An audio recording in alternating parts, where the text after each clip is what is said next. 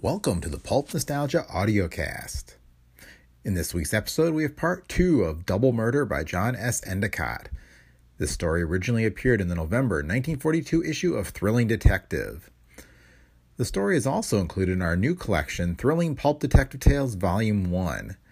That book is available at Amazon or directly from us at brickpicklemedia.com slash books, and that link is also in the show notes. This podcast is a Brick Pickle Media production, copyright 2019. For more from Brick Pickle Media, visit www.pulpaudiocast.com. And with that, on with the show. Chapter 3 Trouble at Twilight.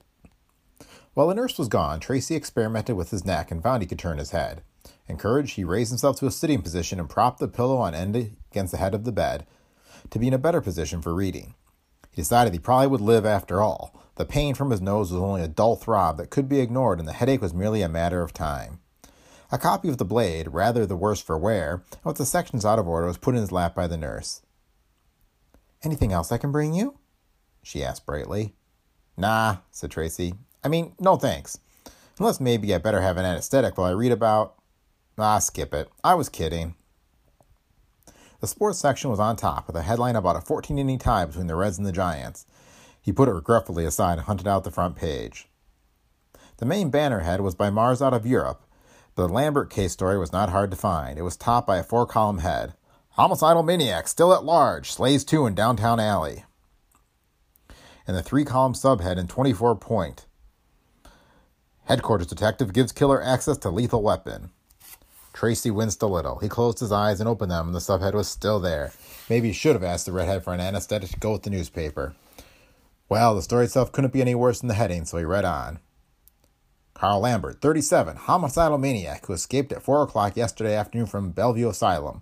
Killed two men last night at about 7.40 p.m. and is still at large. The victims were Walter Buck Miller, 35 of 115 Beecher Street, and H.J. Randall, 44, grocer of 330 Corey Street. Both killings took place in the alley between Corey and Main Streets at a point approximately behind the grocery store and living quarters of Randall. A knife, presumably one stolen from the back room of the tavern of Joe Hummer, 324 Corey Street, was a weapon used by the homicidal killer. Huh, said Tracy. Homicidal killer. That guy Crail needs lessons in English. The bodies were first seen by Mrs. E. Scarlatti, who lives on the second floor at 344 Corey Street. She screamed and ran upstairs to phone the police. Her screams aroused the attention of Tracy's eye skipped down a few lines and caught the subhead in minion bold. Police detective, AIDS maniac. He gritted his teeth and read on from there.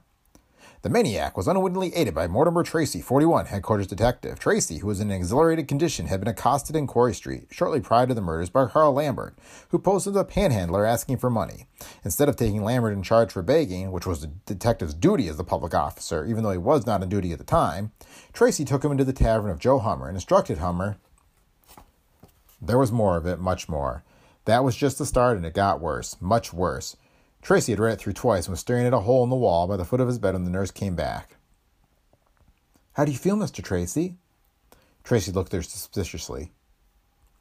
Swell. Why? I was wondering if you'd read the editorial page, too. Huh? What's it to you, anyway? Nothing, but. But what? It's none of my business, of course, but if you just read that article, you're feeling very sorry for yourself, aren't you? Well, sure you are. I don't blame you in a way. It was sheer bad luck. You might take a few drinks a thousand times, and nothing that would. I haven't taken a few drinks a thousand times. That was the first time in, well, in years. And of all the people in town, he had to go and pick me. That's what I mean. You're still sorry for yourself. If you read that editorial, you might get mad and do something about it. Do what? Maybe find Carl Lambert before he kills anyone else. How? The newspaper said you were a detective. But listen, said Tracy, the whole department's after him, an organized search. What could I do? I don't know. I merely suggest you might read that editorial about yourself. Maybe you'd find it funny, or maybe. Okay, okay, okay. He began to look through the disordered newspaper. He heard the door close just as he found the editorial in question. He read the first half of it only. It was twilight again when Tracy left the hospital, and as he walked down the street, there was a tendency at first for him to wobble and weave from one side of the walk to the other. But by the time he had gone a dozen blocks was nearing the vicinity of Corey and Third Streets, Tracy got that straightened out. He was pretty well straightened out about what he was going to do, too. although there were a lot of ifs to that. What the second step would be depended on where the first took him, and the third depended on the second. Yeah, naturally. He was going to do the unnatural thing for a case like this by conducting a natural investigation. That was the one thing which, according to what Cap Burton had said, the police had not done. Undoubtedly, they had drawn a beautiful dragon, and undoubtedly, they had every available radio card, a strategic spot ready to investigate reports of a tall, thin man in ill fitting clothes seen at such and such a place. And probably, with every housewife in the city scared stiff, there were plenty of such reports for them to investigate. But there was one thing they had not done, apparently. They had assumed, undoubtedly correctly, that the crimes were the motive of the slayings of a homie on the loose, and that once he committed them, he had lammed out, and only a fortune teller could guess where he could strike again. Sure, that was right. But, and it was the only but which gave Tracy a chance to work off what that editorial had done to him, they'd probably ignored the very things that are strictly routine in any other murder case. They had not checked up on the scene of the crime and the witnesses, and probably they had not bothered to check what the victims were doing at that time and place. Of course, this Randall guy lived there and ran a grocery store. That would not be hard to explain. But Buck Miller didn't live there. What had he been doing? And what, another part of Tracy's mind wanted to know, did it matter what he was doing there? How could it help to find where this Carl Lambert was now? Shut up, said Tracy to that questioning voice in his mind. If he took that attitude, he had no way to start in on things. He might as well wander about the streets at random, hoping for lightning to strike him. What if he couldn't see what things like that had to do with finding Lambert? Heck, nine tenths of the time there didn't seem to be any reason for going through the routine steps in solving a crime until suddenly you asked an ordinary question and got an answer you didn't expect. It was almost 24 hours after, well, after what happened 23 hours ago. 15 hours before 10 o'clock tomorrow morning. But 15 hours from now would be time enough to think about that. Let's see, it had been right about here that the guy had come up to him and bummed him for money. Had he seen the guy before that? Tracy stood there thinking, forcing his mind back through what seemed to be heavy fog. Sure, he remembered now. The thin man stepped out of that very doorway. Tracy walked up to the door. It was locked and there was a store for rent sign behind the glass panel. Well, it was a million to one shot, but he couldn't overlook even that odds on a bet. He took a ring of skeleton keys out of his pocket and found one that opened the door. He looked in using his flashlight and saw he need not have been suspicious. Dust was thick on the floor and had not been disturbed in weeks. Lambert had not been there before or after. He had merely waited in the doorway for a sucker to come along. Tracy strolled on slowly, thinking. A Mrs. Scarlatti, second floor at 334 Corey, a few doors down from Joe's, had, according to the newspaper account, discovered the bodies and had screamed before she ran in to phone for the police. That scream had been what had sent him and Hummer and Crail out into the alley. Tracy turned in at number 334 and climbed a flight of steps to the second floor. He rapped on the door at the head of the stairs. Footsteps approached the inside of the door. Who's there? A woman's voice called. Headquarters detective. Are you Mrs. Scarlatti? Just want to ask you a few questions about last night. I. My husband isn't here. I can't open the door. The papers and the radio tell us not to open unless we know. Sure. Wait a minute. He took his identification card out of his wallet and slid it under the door. It was pulled on inward, and in a moment the door opened. Tracy took back the card and leaned against the doorpost as he replaced it in his wallet. Will you tell me just how you happened to discover the bodies, Miss Scarlatti? Why, sure, but. She looked at him, not so much suspicious this time as curious. But four times I told the whole story. To your Mr. Burton and to. Tracy nodded. Yes, of course, but Captain Burton was taken off the case, and I want to hear your story myself. Of course, he told me most of it before they took him away, but. Took him away? Why, what? Oh, nothing serious. Appendicitis. But they operated right away and got it in time. So if you don't mind running over the story once more. Obviously, Mrs. Scarlatti didn't mind at all. And obviously, she told the story a great deal more often than four times. That number, of course, did not of friends and neighbors. Like a snowball rolling downhill, the story had gained length with each telling. Her reasons for having returned from the store, which store it was, and all she had purchased seemed to go back almost to the time she'd married Scarlatti. And Scarlatti was a window cleaner by trade, and she always worried for Fury to fall. Even that fact was woven into the story. But Tracy listened patiently and learned nothing of importance. He leaned for a while against the other side of the doorway and then back where he had been and wished he had gone in and sat down to listen. Finally, the torrent of words slowed down. Uh, thanks. I guess that's all I need to know. You, uh, you told it so well you didn't leave any questions for me to ask. He took a step backward and started to turn. Then he said, Oh, by the way, you said you told your story four times. Who did you tell besides Captain Burton? Oh, the other three were reporters. They were the ones that were really interested. Mr. Burton just wanted to know whether I'd seen which way the killer ran, and I hadn't seen him at all. I had a hard time making Mr. Burton listen. The other three men were nice. One was a Mr. Crail from the Blade, and the other two from the Sentinel. Two from the Sentinel? Did they come together? No, of course not. He wouldn't have said four times you told the story. But why did the sentinel send two men? She looked at him, her eyes a bit puzzled. You know, I never thought to ask. Well, maybe the explanation is something like your case. I mean, the police sending two men. Hmm. It might be interesting if it was. Do you recall their names? The first was. I believe his name was Smithson or something like that. Not very tall, wore thick glasses. Smithens, said Tracy. I know him. The other?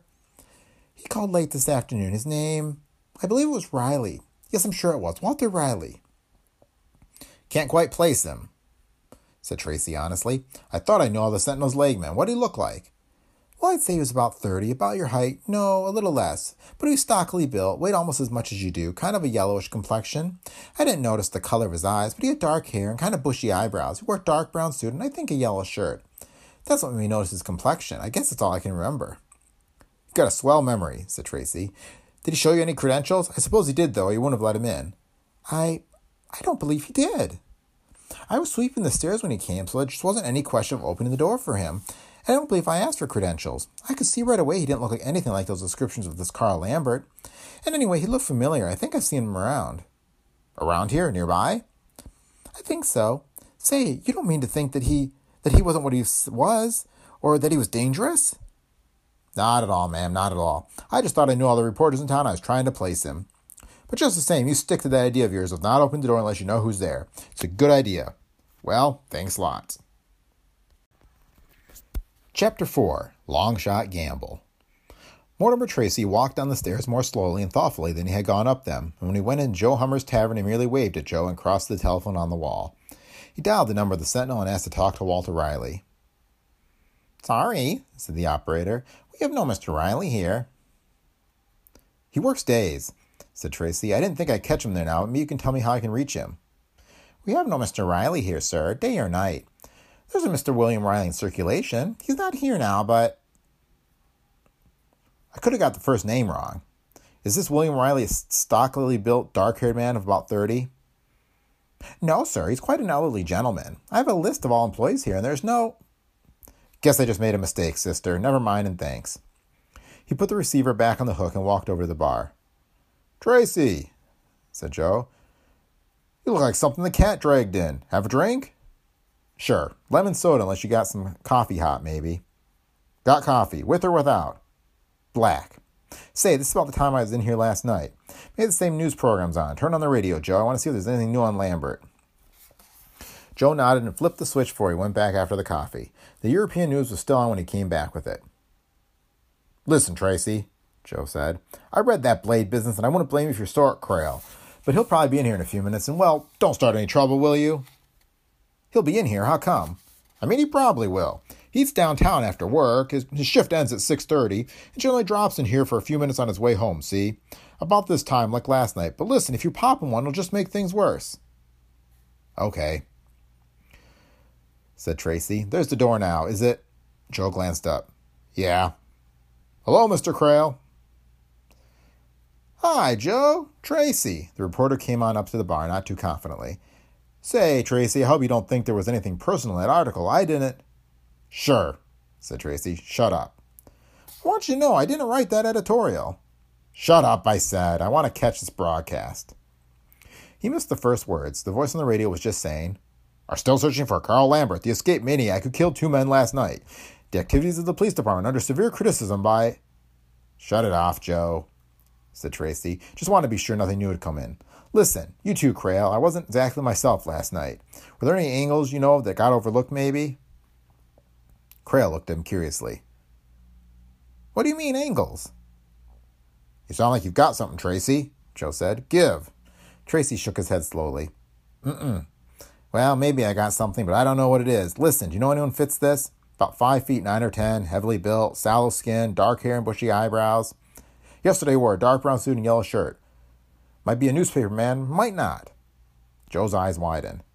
What could another guy have to do with this Lambert? Another nut or something? That's silly. Yeah, but do you know a guy like I described? Or you, Crail? Um, said Crail. No newspaper man, Tracy. Unless Ronson of the Sentinel. Nah, you wouldn't call his eyebrows brushy. And anyways, I saw him yesterday. He wore blue serge. But say, how about Hank Widmer? Tracy whistled, and he drained the last of his coffee and stood up. Hey, said Joe, let us in on it. What could Hank Widmer have to do with Carl Lambert? I haven't an idea, Tracy told him, but I hanker to know. You mean a guy described that was seen around here or something yesterday? How that time with a homie killing a couple people? Tracy grinned. I was kidding you, Joe. It wasn't yesterday, it was today, this afternoon. But there haven't been any murders today. Not yet. Tracy went out, leaving them staring at him. It had been a nice exit, Tracy realized as he reached the sidewalk, but it would have been less spectacular if Joe and Crail had known that he didn't really know a thing. He wasn't even guessing yet. He was merely trying to guess. There didn't seem to be a, even an intelligent guess that would tie up Carl Lambert and Hank Widmer except through Buck Miller, one of the men Lambert had killed. Hank Widmer, and that was the reason Tracy had whistled, was Buck Miller's pal, both members, or they had not been so long ago, of the Caldoni mob. All right, where did that get him? A homicidal maniac who was not and never had been a criminal in the ordinary sense of the word, who could not possibly be tied up with the gangsters, had escaped from an asylum. Thus far, he had killed two men, one of whom was a Caldoni gangster. The other was a grocer, and where would a grocer fit in? Tracy swore and began to walk slower so that he hoped he could think better. What did it matter the other guy was a grocer that Miller was a crook? Homicidal maniac didn't ask questions or care whom whom he killed, did he? Then why had Hank Widmer gone to see Mrs. Scarlatti this afternoon, posing as a reporter in order to question her? Maybe it hadn't been Hank Widmer. That description was general enough to fit quite a few guys, of course. But if it wasn't Widmer, then Tracy didn't have a lead. Yes, for the sake of seeing where it got him, he would assume that Widmer called on Mrs. Scarlatti. Where did that get him? Nowhere. Except that his feet were taking him in the direction of the garage where he kept his car, and the only reason he could have for wanting that car would be drive out to the Green Dragon, where one would be most likely to run into Caldoni, or Hank Widmer, and most likely to run into trouble, if he tried arresting or questioning people without knowing even what questions he wanted to ask them. Then he laughed. Trouble? He couldn't be in any worse trouble short of occupancy of a slab at the morgue than he was in right now, could he? He began to walk faster, but by the time he had driven the car to the garage, he realized it was still a bit early for the Green Dragon.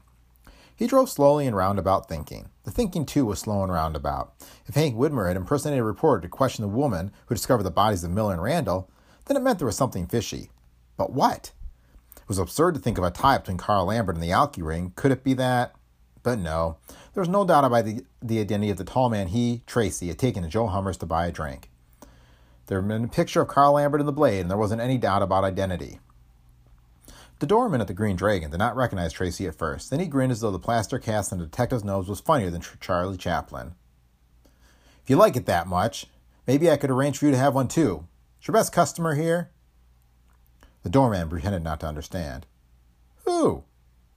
Tracy glowered at him and walked on in. He stopped at the cigar counter and took his time about buying cigarettes and lighting one of them. He knew Caldoni was there. His car had been outside across the street, and there was a communicator that doorman could use in talking to the barman in the main room at the rear. The doorman would understand him all right, and he would phone back that a man from headquarters was looking for Caldoni. If Caldoni made himself scarce, it might mean that he didn't want to be found, that he had found something on his, what would be his conscience if he had one. That would tell Tracy something, even if he didn't know what. If Caldoni scrammed, well, there wasn't anything Tracy was ready to ask him anyway. Maybe there would be after he'd seen Widmer. But Caldoni, dapper and supercilious as ever, was lounging against the bar. He turned as Tracy walked in and smiled with his lips. Ah, he said, the conquering hero with the scars of battle. Tracy walked on past him without a word or a glance and opened the door to the room behind the bar. Nothing he could have said to Caldoni, he knew, would get his goat as much as completely ignoring him. It was imagination, of course, but he thought he could feel the cold, angry stare of Caldoni on the back of his neck. There were four men sitting around a card table in the back room. One of them was Hank Widmer. The game had just started, apparently, and was being played for small stakes until more players, suckers preferred, should join the game. Tracy ignored the others. Hello, Widmer. Want to talk to you. Widmer was wearing, Tracy noticed, a dark brown suit and a shirt that was almost yellow. Widmer glanced up at Tracy insolently, then turned back to the game, lifting up the corner of the hole card he had just been dealt and leaning backward to peer at its underside. Go ahead, I can listen while I play. Not here, down at the station. Some of the other boys have questions to ask you, too. You wouldn't mean this is an arrest? That's just what I mean. The dealer with an ace up tossed in a red chip. Too much, Widmer said and turned down his up card. Then he looked at Tracy again. What for? Suspicion. Suspicion of anything you want to be suspected of. Want to come along willingly? I'd just as soon you didn't, you didn't myself. He heard footsteps and knew that Cudoni had left the bar and come over to the doorway. Looking for trouble, copper? Cudoni's soft voice said. I'd love it, said Tracy without turning. Cudoni chuckled. Go with the guy, Hank. He hasn't got anything on us, and I'll have a mouthpiece there by the time you get there. He can't hold you. Thanks, boys, Tracy said. That's too, too swell of you. He stepped backward and his heel came down on the pointed toe of Cudoni's shoe. Oops, sorry, Tracy said, but he threw his weight the wrong way for an instant before he recovered his balance and stepped sideward. Cudoni's face was white as Tracy jerked around to face him, and his hand had gone, also unconsciously, toward his lapel. But Tracy's hand was already inside his coat, and Cudoni's froze where it was, then dropped. But his thin white face looked like a devil mask. Curse you, copper. Tracy grinned. Ah, I am an awkward lummox, ain't I? Even the newspapers think so. Ready, Widmer, or shall I? The sallow complexioned man stood up and put his chips into his coat pocket. I'll keep these, boys, he said. Back in an hour or two. Hold my seat. If you got a heater, better park it, Tracy said. The boys at headquarters might not like your carrying one. They're funny that way. Deliberately, he turned his back on both Widmer and Cudoni and started for the door. But he took only two steps and stopped and waited. Those two steps brought him to a point where he could see behind him in the glass of a picture that hung on the wall beside the door. It was not a mirror, but the picture was a glossy print and the light shone on it diagonally. In the glass, he could see both men. No gun exchanged hands as Widmer passed his chief. Apparently, Widmer was not packing one. But his hand darted the breast pocket of his coat and flipped out a small leather bound notebook. Cudoni took it and slid it into his own pocket. Tracy let it go. That notebook would be uh, some addresses of customers of the Alki ring, but the police knew most of them already. It would not be proof of anything, and anyway, Tracy was not interested in Alki tonight. Not unless he could find out how, if at all, Alki without tax and Sir Carl Lambert. At the door, he turned and said, Don't count on getting him back too soon, Cudoni. It's tough to get habeas corpus on a murder rap. He watched Cudoni's face and Widmer's reaction, but it was not a sign of anything except bewilderment and possibly a bit of relief. They both looked genuine, but you couldn't tell. Widmer grinned. I'll phone to let you know who I'm supposed to have murdered, Chief. So long. Before Tracy got into the car, he frisked Widmer to be sure about a gun. Widmer was not heeled. Tracy headed the car toward 3rd and Corey Streets. If there was a light showing at Scarlatti Place, he would take Widmer up there and get Mrs. Scarlatti to identify him as her call of the afternoon. Then it would be tougher for Widmer to wriggle out of explaining. He swung the car in at the curb in front of Joe Hummer's. Scarlatti Place was dark. Tracy had another idea that involved the use of Joe's telephone. He was still working in the dark and maybe hunting in the dark for a black cat that was not there, but he had a hunch something might happen if he kept throwing monkey wrenches into the machinery. One monkey wrench would be the fact that Widmer, whether or not he talked, would not show up any more tonight, either back at the Green Dragon or at headquarters where a mouthpiece would be waiting to spring him. You're waiting for me a minute here, Hank, Tracy said, and just to keep you from getting ideas. He took out his handcuffs and snapped one of them around Widmer's left wrist, the other to the steering post. What the devil are we doing here? Don't tell me you're going to leave me here and go in there to get tanked up. Tracy grinned at him but didn't answer. He got out of the car and walked up to 334 Corey and into the areaway alongside the building. There wasn't any light on the second floor. He mumbled something and went up and rang the bell anyways. After a couple minutes, a small, wiry Italian with curly black hair came to the door, dressed in an old bathrobe. He was about half the size of the woman Tracy had talked to. Mr. Scarlatti? Tracy asked and showed his badge. Please, awful sorry if you have to wake your wife, but I'd like her to identify someone I have in the car. I'll bring him up when she's ready. The wiry little man shook his head. Elda, she's she's not here. She's very upset about finding those men stabbed. I sent her to spend a few days with her sister in Buffalo. She she no feel good. Hmm, thought Tracy. She'd pulled a fast one to wrangle herself a vacation. She'd enjoyed the excitement of having something to talk about. But if she was gone, that was that. Well, sorry if it waked you up. But who you want her to see? She no see guy who stabbed. Nah, I know that. Another guy, one who came here to talk to her today, said he was a reporter and gave her phony name. So, for what? I don't know yet. Maybe you could guess. The wiry little man shook his head slowly. But if he had talked to my Elda and tell her he's uh say I go down and punch at his face, make him tell why he Thanks, but I've thought of that myself. I can handle it. He turned away, then remembered the monkey wrench policy. The guy, he said, is a member of Cudoni's mob. That suggests anything? Again, Scarlatti shook his head slowly. No, but then maybe it's not so good idea to punch his face. Tracy laughed. It's still a good idea. Well, so long and thanks. He re- uh, shouldn't, he realized, have mentioned the Clooney angle.